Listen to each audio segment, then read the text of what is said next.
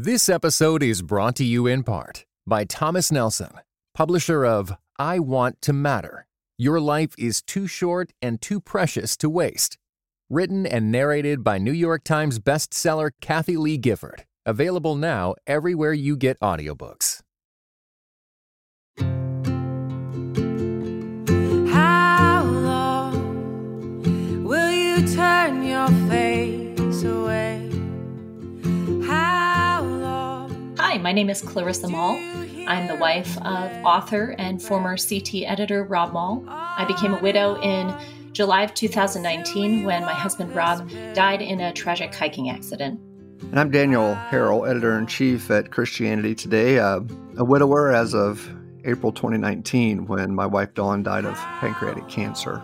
Hey, Daniel, I've been really looking forward to this episode because there are a lot of widows that I have talked to, and in the support groups, grief support groups that I've been a part of, every so often we'll have like one or two men in a group of 12 to 15 women. And I think the experience of men in grief is really important to talk about because, for sure, men grieve differently than women do. And uh, their experience of loss is different than women's is.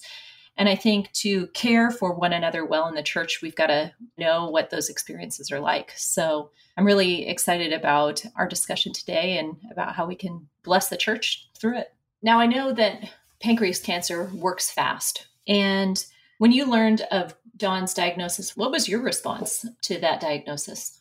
You know, it, it came on so suddenly. So when Dawn's back started to hurt and we couldn't resolve that, and I finally talked her into going to the doctor, and she was in tests that went all day. And then when the doctor pulled us back in the following morning to give us the grim news, neither of us were prepared at all to hear that. And uh, obviously, it was shocking.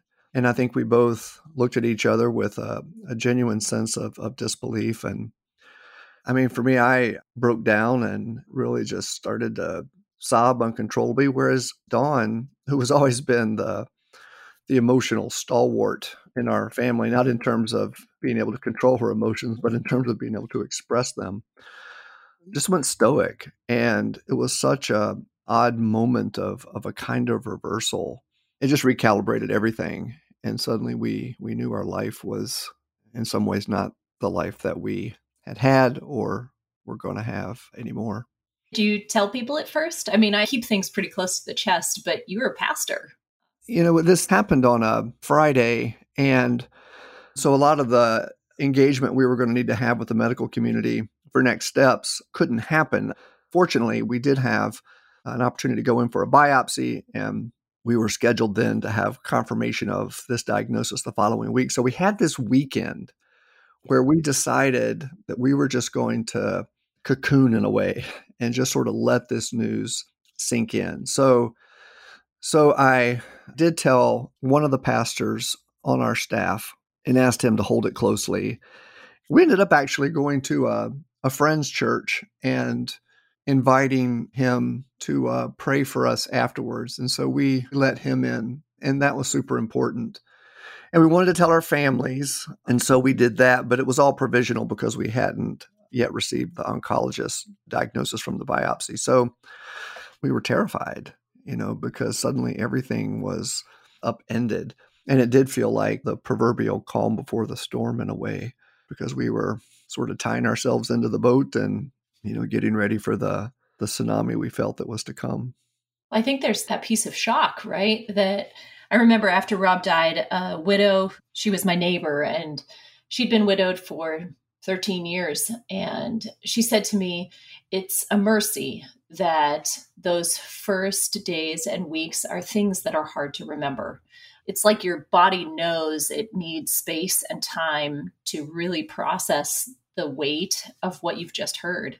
And I know that certainly that was my experience after Rob died. And it sounds like you created that space for yourselves so that you could slowly come to a just even a very basic acknowledgement of of what was to come. Yeah, we were genuinely overwhelmed and you know because her cancer was stage 4 that she wasn't going to survive, but we did not know how long she had. And how is it that we help our daughter, help ourselves, help our families ready themselves and steel themselves for what's to come. We told our daughter, who was 11, and her first question was, Are you going to die? And Dawn responded, You know, not today. And that ended up being something of a mantra for us in the ensuing months as we found our, our lives being lived literally one day at a time. And there was some beauty and some freedom in that because we could do each day. And we also found that the capacities we had each day to try to wring out of those moments, you know, love and joy and a measure of hope ended up being really precious. It's what grief does to you, doesn't it? It yeah. gives you this laser focus on what's important. I found, at least since Rob's death, that it's been pretty easy to cast off things that don't really matter to me to really quickly hone in on those relationships and those activities that bring me joy or bring me a sense of peace or purpose and to kind of let everything else go. You said that Dawn became stoic after her diagnosis. And I wonder, how did you watch her faith change as she prepared to die? It was remarkable. I, and to this day, as I, I remember back, I mean, one of the things that struck me, I mean, Dawn was a, she was a real crier. And from the point of her diagnosis to her death, she, I never saw her shed a tear. And she would say over and over how she had prepared for this her whole life and how now she knew what God was doing. And being the, the type of woman that she was, a woman who had grown up as a missionary kid in Angola, who had seen trauma and and hardship and, and death her whole life. Her dad was his a surgeon. Death was not something that she was unfamiliar with. And now that it was her death, I think there was a sense of fortitude and certainty and knowing. And somehow there was an odd comfort in that. She was never afraid, aside from the concern she had for me and our daughter. And it was remarkable to see. Well, it seems like that preparing to die your whole life. I mean, that's we want to think of that as kind of morbid, but that's the numbering of our days that scripture calls us to, to understand the breadth of our life, the length of our life, and to live accordingly. And it sounds like that in her last days, she was able to work out her faith in very practical ways because of that kind of preparation. It was so important to her. Her first request of me was, Help me do this well. Mm, I love that. And I, I, promised her I would. And that affected how we interacted with our communities, how she would speak and engage with people. Like Rob, Dawn was a, a writer and loved to write and express herself in her words, had been working on a novel about a vampire of all things. When she got her diagnosis, she set it all aside. And aside from one note she wrote to me and to our daughter, she she never wrote anymore after the diagnosis, and so I picked up that pen for her. And part of doing her death well had to do with how we would write and communicate that to our communities. We used the Caring Bridge platform, which uh, was incredibly powerful as people heard and that news spread to folks we had known our whole lives. And the way in which they engaged and followed became a, a very powerful testimony to Dawn's life. You know, we ended up doing a, a daily kind of journal, and we tried to take her experience and translate it into how it is God works through the crosses and the dying that are parts of our lives. I remember when Rob was writing The Art of Dying back in uh, 2009, he was doing research about the tradition of the happy death in American Protestant culture in the 17 and 1800s, and the idea that the death of a believer could be instructive to the community. Hmm. People would write these incredibly glowing and ornate obituaries and publish them in the newspaper, talking about what the dying person looked like on their deathbed as a way not of fire and brimstone, letting people be aware of their ends and their mortality, but giving them a sense of what God was doing in those last days, it really as a, a work of inspiration. What was your community's response to this caring bridge? Were they helpful? Was it supportive? What did that look like for you? First, there was the responses you would expect the shock and bewilderment, the support, the promises of prayer. But as we sort of stepped into a rhythm of posting uh, day after day, and this included posting while we uh, led a group of people from our church on a, a pilgrimage to Israel, which had been previously planned and Dawn had put together. Folks followed in, in enormous numbers. I think by the end of it all, we had some 140,000 responses.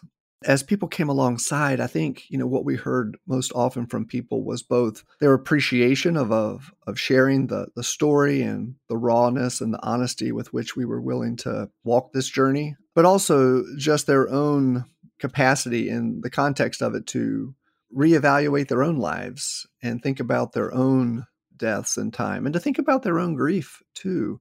Again, you know, Dawn had no fear in any of this. And so her capacity to see this as the hand of God was so important for people because we tend to think of death, you know, primarily in this way of God having abandoned us in a way. And it's, it's not that scripture doesn't do that. I mean, at the same time, I think that initial emotion does give way to this realization that, oh, okay, here's what God is really doing in me.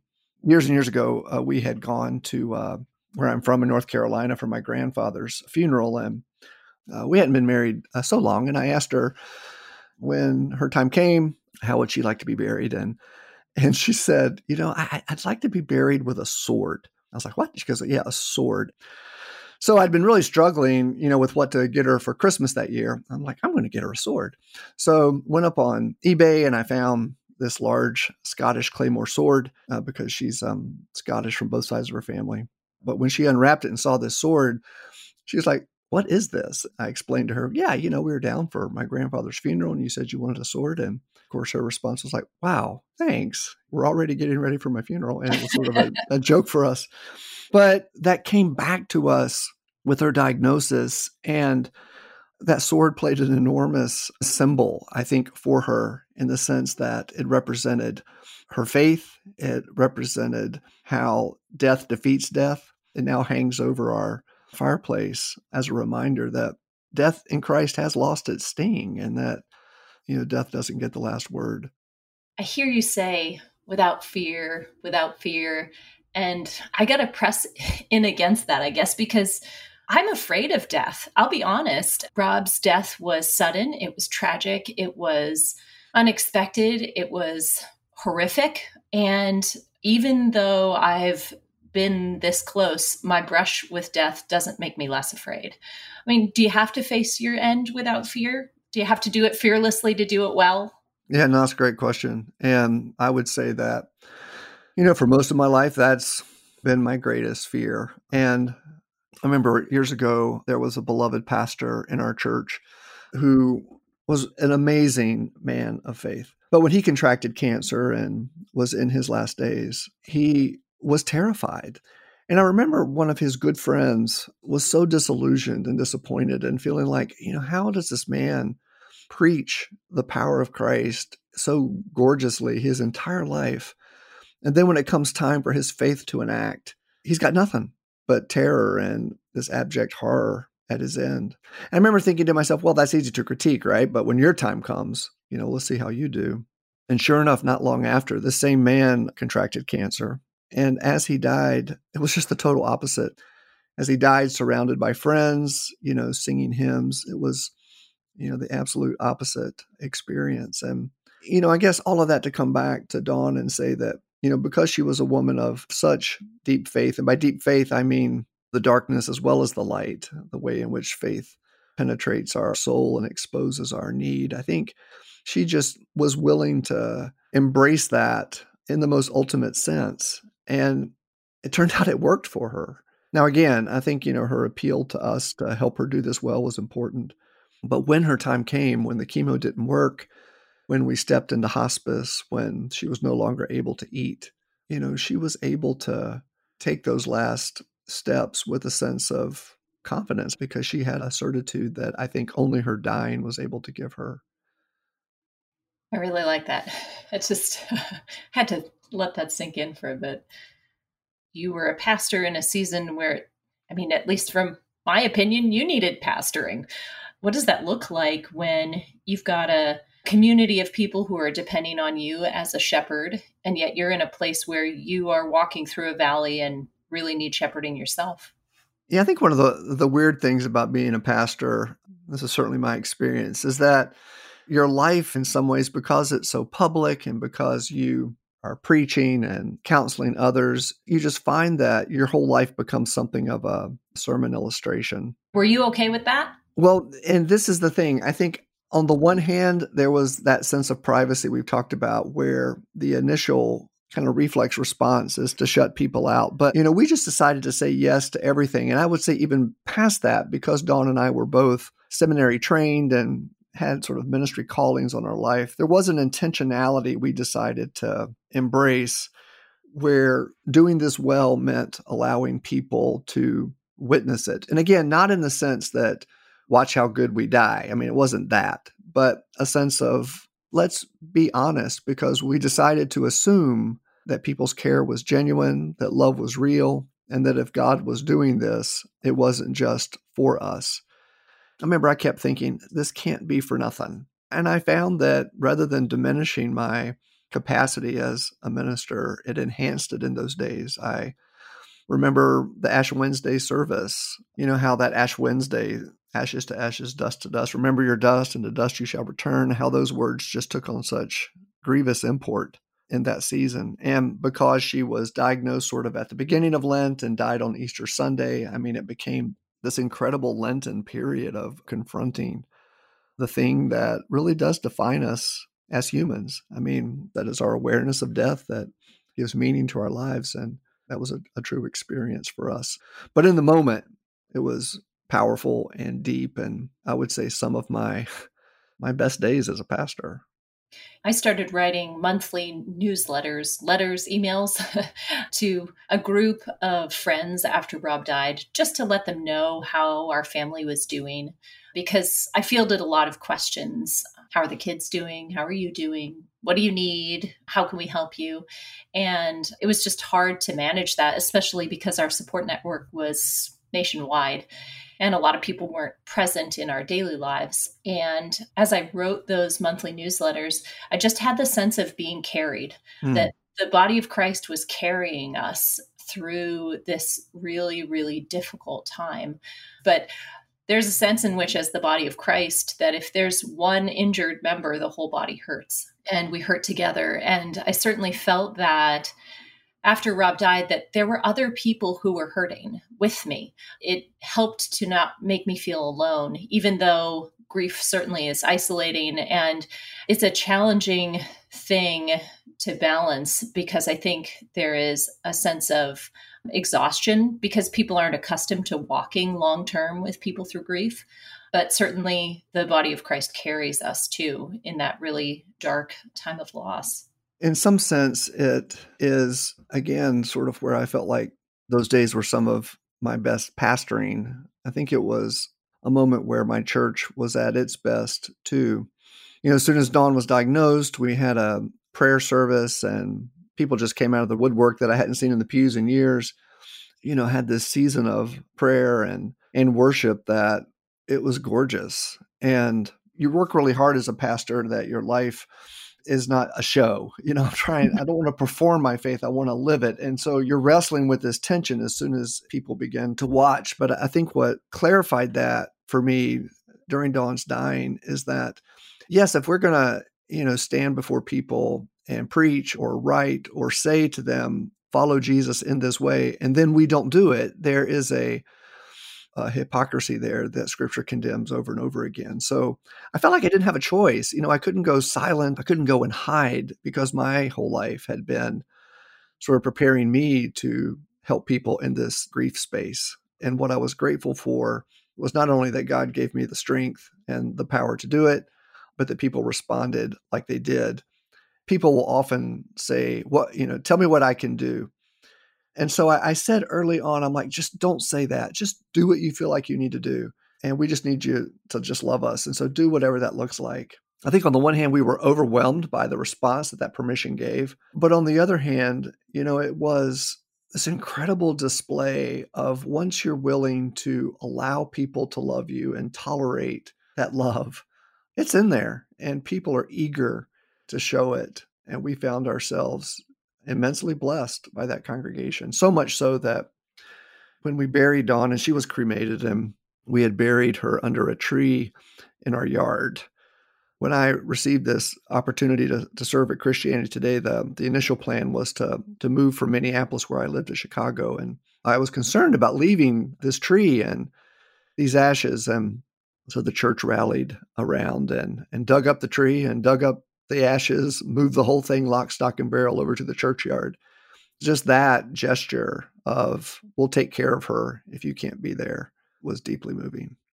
What assistance did you receive with caregiving as you were, you know, in those months where you were you became her primary caregiver? What did that look like before she died?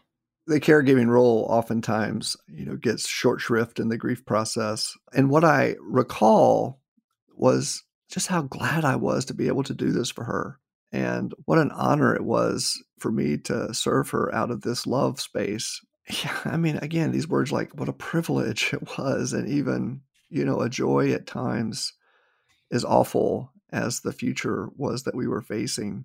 There was just this sense of calling and clarity and purpose that, you know, right now my life is about this one thing.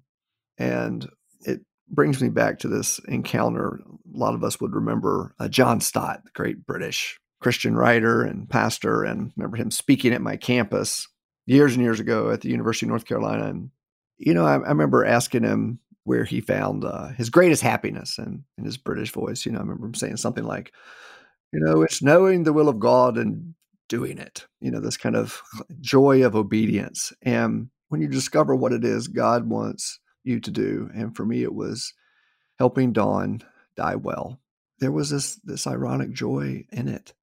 And so to get to do what was before me in a way that honored her, somehow obeyed what we believe God had brought into our lives, there was this ironic joy in that.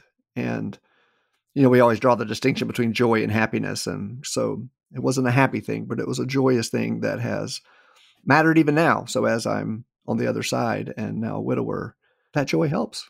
Yeah, I think that's one of the things I quickly learned in grief was that joy persists. You get a deeper understanding of what true joy looks like. I certainly feel the same way when you talk about those words joy and privilege. Even though I wasn't able to caregive for Rob before he died, just enacting his wishes after he died felt like such a privilege. Mm. We had talked so much about end of life issues because of his writing, and I knew what his wishes were. And so when he died, it felt like an amazing, I mean, it was, it was, a horrible responsibility and yet an amazing honor to be able to love him in that way to be able to say this is what he wanted and i will do it for him i do want to be careful i feel like i'm sounding terribly sublime here like this was it was all good it was all good but it wasn't it was awful and i think that's the nature of grace itself i mean grace is always most powerful amidst the awfulness but i think you know without the grace without the love without the faith that are these core components of our life in christ then all we're left with is despair and that's as awful as grief is despair is worse yeah, I think anybody who's listening who has lost a loved one or is a caregiver for someone who is dying, we recognize that there's this undercurrent of pain that always exists with what you call the sublime, that um, you never get one without the other in the experience of attending to someone who's dying or of grieving their passing. Yeah, it's all intertwined, that's for sure. So, you've mentioned a couple times about this trip to Israel that you took after her diagnosis. And I'm curious about what that looked like, both in a practical way. She's someone who is obviously sick, but also what that experience was like for you and Dawn and for your community together.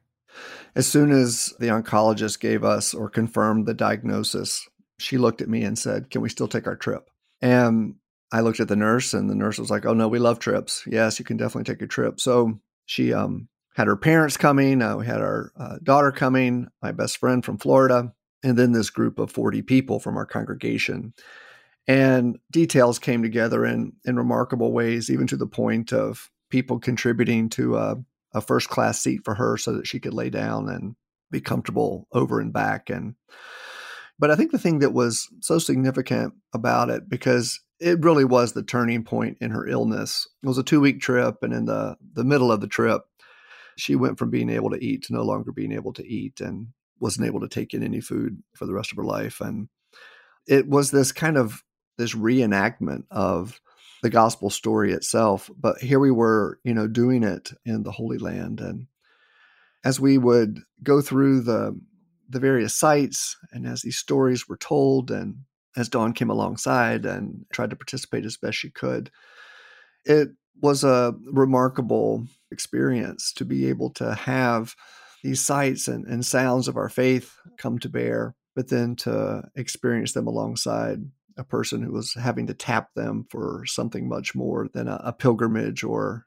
uh, seeing the Bible come to life. It really was for her um, stepping in the footsteps of her faith that I think gave her a, a kind of strength that just meant so much to her. And so we would write about it and share about it day to day. And we were able to see each other, see our people in our congregation, and to see the Holy Land itself through these amazing eyes that death allowed us to have. So I was so glad we went. It was hard to do and really hard once we were back because we really came back from that trip and went right into hospice. But it framed it up for us that made that faith become sight, I guess, in a way. So more men die earlier than women. You know, we've got more widows in the United States than we have widowers. Oftentimes, in, in my own support groups, you'd be one of the minority in the group. And I don't know if that's simply because men don't pursue those kind of support systems or there are just fewer men who are in grief, losing their spouses. But I just wonder what can the church do to take care of y'all better? I think there are a lot of ways that women reach out proactively for support. And I wonder, do men not do that? What can we do to make your burden lighter? Yeah, again, I think here's where, you know, so many of the stereotypes come to bear. It's obviously not the case that we don't have emotions or know how to talk about our emotions and share them. We just don't rehearse that a lot we love to talk about the things we're doing, the things we've accomplished, the sports we're rooting for. But grief is a universal human experience, and I think is not something that men don't feel, obviously. We just don't have the structures in place, I think, that allow us to do that grief work in a way that's helpful. So I think that what churches can do for men is to prepare us ahead of time with rituals of grief. Do I want to say that? Or structures of grief? Like, how is it that we can talk about death and dying and sharing our feelings, you know, before we actually have to do it? I remember being at the the gym and work out and try to stay healthy for her sake, if as well as my own. I remember this man coming up to me and not knowing exactly what to say, but you know, just kind of wanting to acknowledge the fact that he knew uh, that Dawn was was dying and that he was sorry about that. And he was getting ready to walk away. And I remember grabbing him and just saying, Well, let's just stay here and, and let me let you talk about that a little bit more. And so I think the space and the permission and the kind of intentionality to to go past the how are you doing? Yeah, I'm okay. But really, how are you, how are you doing? is important with men because there's this odd shame that comes with grief, this odd self-awareness that and exposure that I think humans, but for some reason men just aren't comfortable with. We're just not sure that that we can tolerate people caring for us and loving us in these ways. I've often told people that rather than than not saying the thing for fear of saying the dumb thing, just go ahead and, and say it. I would say for me that when people would press in past the platitudes and really try to give me permission, whether it's to be angry, to be scared, to be needy, that all of that was really important that they could communicate. I really want to hear this. I'm going to be here and you're not going to scare me away with a, you know, a crazy answer. Oh, I just love that. I mean, I'm a mom of four and I've got two boys. And so for me, it's been a process of teaching them how men grieve. But I have been so blessed by the men in my life who have cried after Rob's death, cried in front of me, cried in front of my kids. My boys need to see that. They need to see that real men cry, that when we lose someone we love, that it strikes us to our core so that emotions just bubble up and that that's natural and normal and healthy as a mom of sons, I am particularly sensitive to how men grieve, uh, the cultural ways that we grieve, and I want to do things well for them. I want to shepherd them well so that eventually, when they encounter grief again, that they have this sense of what to do, and how to care for others, or how to care for themselves well.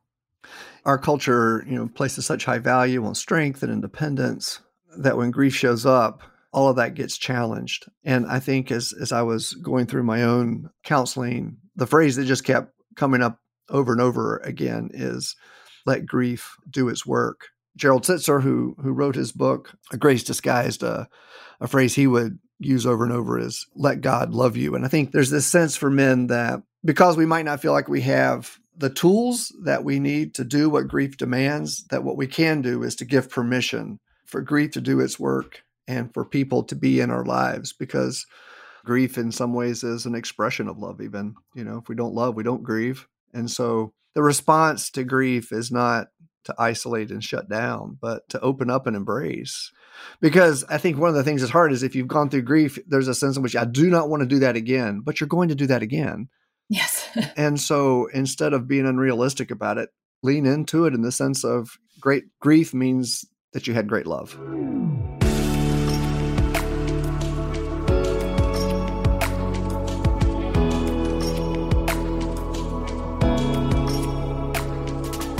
This is Surprised by Grief, and we're so glad to welcome today Deanna Thompson, author and director of the Lutheran Center of Faith, Values, and Community, and the Martin E. Marty Regents Chair in Religion and the Academy at St. Olaf College in Minnesota. Deanna's also a dear friend whom I met at a writing workshop some years ago as she was writing on her own story about cancer and loss and grief. And I think the wisdom she's brings by virtue of her own experience is critical in this conversation. Deanna, thanks for being with us. I, I thought I would just invite you to start by sharing your story. Thanks so much, Daniel. It's a privilege to be here and with you and Clarissa today. So, yeah, I in 2008 started to experience a lot of back pain. That was surprising for me as someone who had been a very healthy person. Went to a doctor and got some pain prescription that didn't really help a lot. And finally had an MRI, which showed a fractured vertebra and then around Thanksgiving, I got out of the car to work and had a searing pain up my side and in my back. And so the week after Thanksgiving, on my 42nd birthday, I went and had another MRI, which showed that a second vertebra had broken. So I went to another back specialist and had a biopsy on my back that showed that I had estrogen positive cancer in my back, which meant either breast cancer or ovarian cancer. And so through an ultrasound on my breast, they found there was a tumor. And so they diagnosed it as stage four breast cancer. And so I had back surgery and started the radiation, and the back surgery started to make a difference and make the back stronger. And instead of dying, I went into my first remission. And the kind of cancer I have is incurable. And what it means is that I live with this chronic condition. And the hope for the future of people like me is that we will get to live longer and well with serious, incurable cancer. And most people don't have that experience. And so, making it to 12 years of living with this, I was in my third remission. And just this fall, I had another tumor appear on my vertebra and have just finished radiation for that. And I'm waiting scans in the new year to see if the cancer has been eradicated. And if so, I will move into my fourth remission and hopefully get to keep trying to figure out how best to live with incurable cancer. Yeah, you know, you've been intentionally very public about your cancer and your writing, your mm-hmm. your preaching, and I was curious about that decision to be as public as you've been and some of the reaction you know you've received. Yeah, I think some of it has to do with the very public way in which I was sick, it was hard to kind of not have it be public. Just given that I was a professor, I had probably about 100 students that all of a sudden, you know, I was taken out of that. I mean, there were intentional decisions to be more public. And I think some of that is my personality. I don't tend to hold a lot of things under wraps, but also we really needed support from people. We had two children who needed, we needed help with them, with me being at the hospital all the time and my husband wanting to be there. We needed help with a lot of things in our lives. So I think that was part of the being public too, is just our life is in complete shambles and we can't keep going without support. But also, then going forward, I started to realize that by sharing the sadness and the grief and the loss and the struggles with people that to me that seemed a way better option than shutting down and trying to figure it out just among the few of us. And then I think the last thing I would say is as a theologian, as somebody who taught young adults about theology and where is God in the midst of our life, in the midst of the best times of our life, but are really also in the midst of the worst. You know, it seemed that if I want to talk to my students about how theology matters and its relevancy, that it seems like I need to also be thinking about how to think about my own suffering in the context of some of the questions that I spend my academic life thinking about. One of the things, Deanna, I've really appreciated in your writing is the way you talk about embodied suffering. Just wonder if you would share some of that. Yeah, I think Arthur Frank, who's a sociologist of illness at the University of Chicago, he talks about how something like a heart attack can blow you away, but cancer tends to chip away at you bit by bit.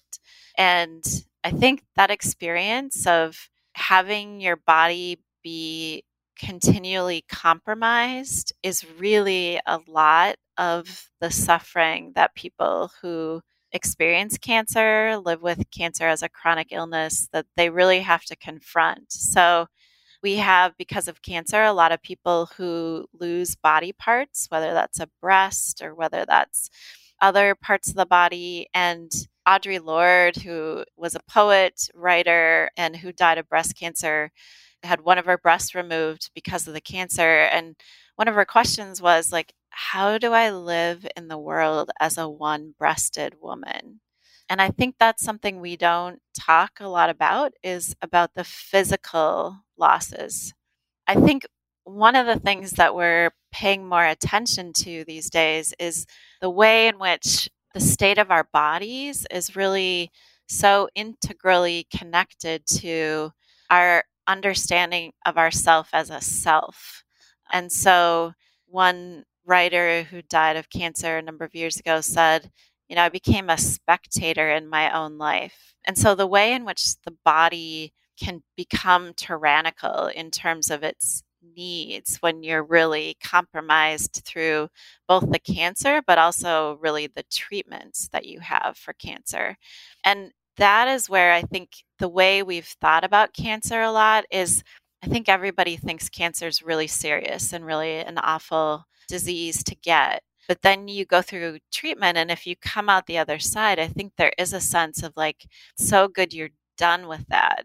And one of the things that's become really clear to me as living longer term with this is that you're not really done with with that and a lot of times the treatment that people go through it's such a blessing and a gift to be able to live longer with incurable cancer. At the same time, there's more and more experiences of the cancer chipping away at you bit by bit. And the trauma that people continue to experience, maybe even 5, 10, 15 years after their treatment ended. Uh, their life is not the same, their body's not the same.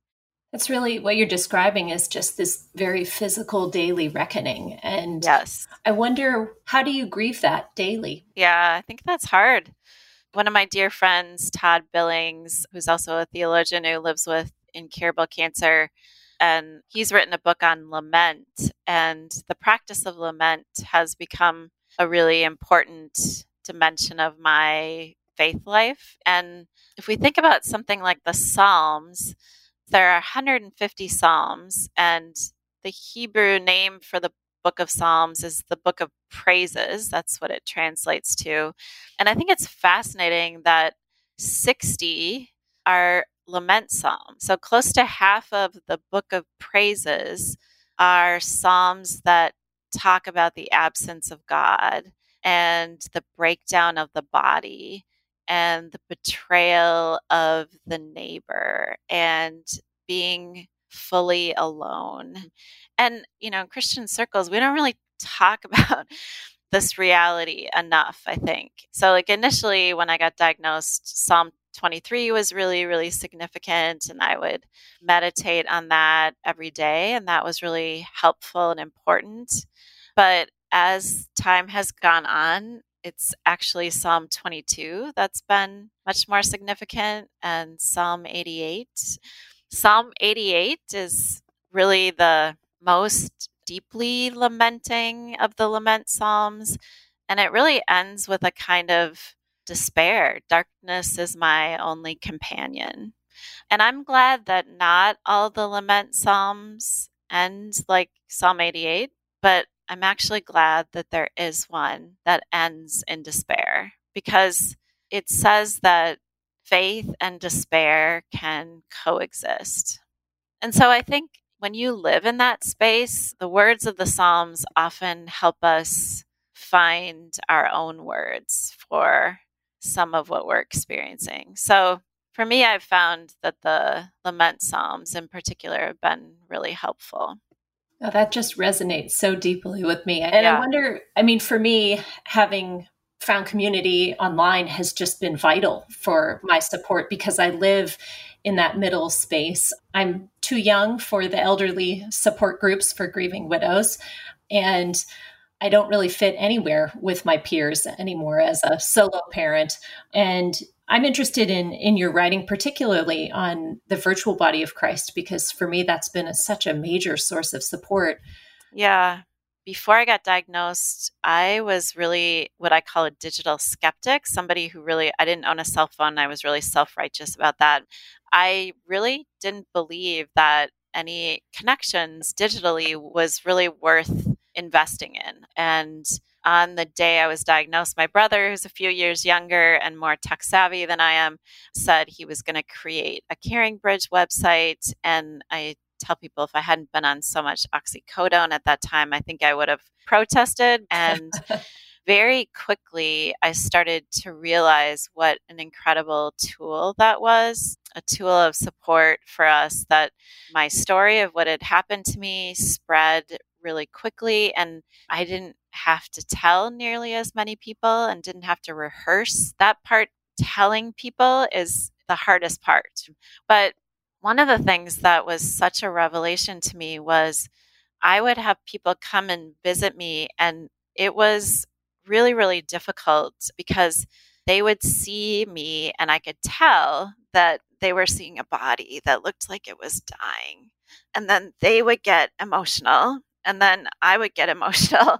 and so, in other words, like the interaction that I would have was like almost completely determined by my body and how my body looked.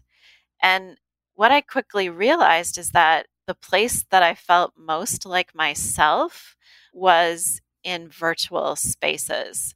So on CaringBridge, I could write in full sentences and not have the tears that were welling up in my eyes like interrupt my ability to say how I was doing.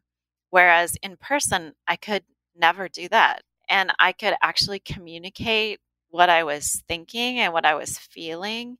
What I realized too, which I didn't know before I got diagnosed, is that sometimes it's just too much to be physically present with other people when your body is so completely undone. I think I would have said before I got sick that it is always better to be present with people in person, but it's really tricky to be present with other people at the very worst times of their lives. And sometimes it's better to be present virtually, and other times it's better to be present physically. And the virtual connectedness that we can have with one another through digital technology can be such a life giving experience when it's too hard to be physically present. So when I post something on CaringBridge, what happens is that it constantly interacts with in person connection and care, that these two things are not separate. When you express something virtually, people then better know how to care for you in person. But when we publicly narrate an illness and ways in which it affects us, what we do is also open up space for people to find ways to care for us.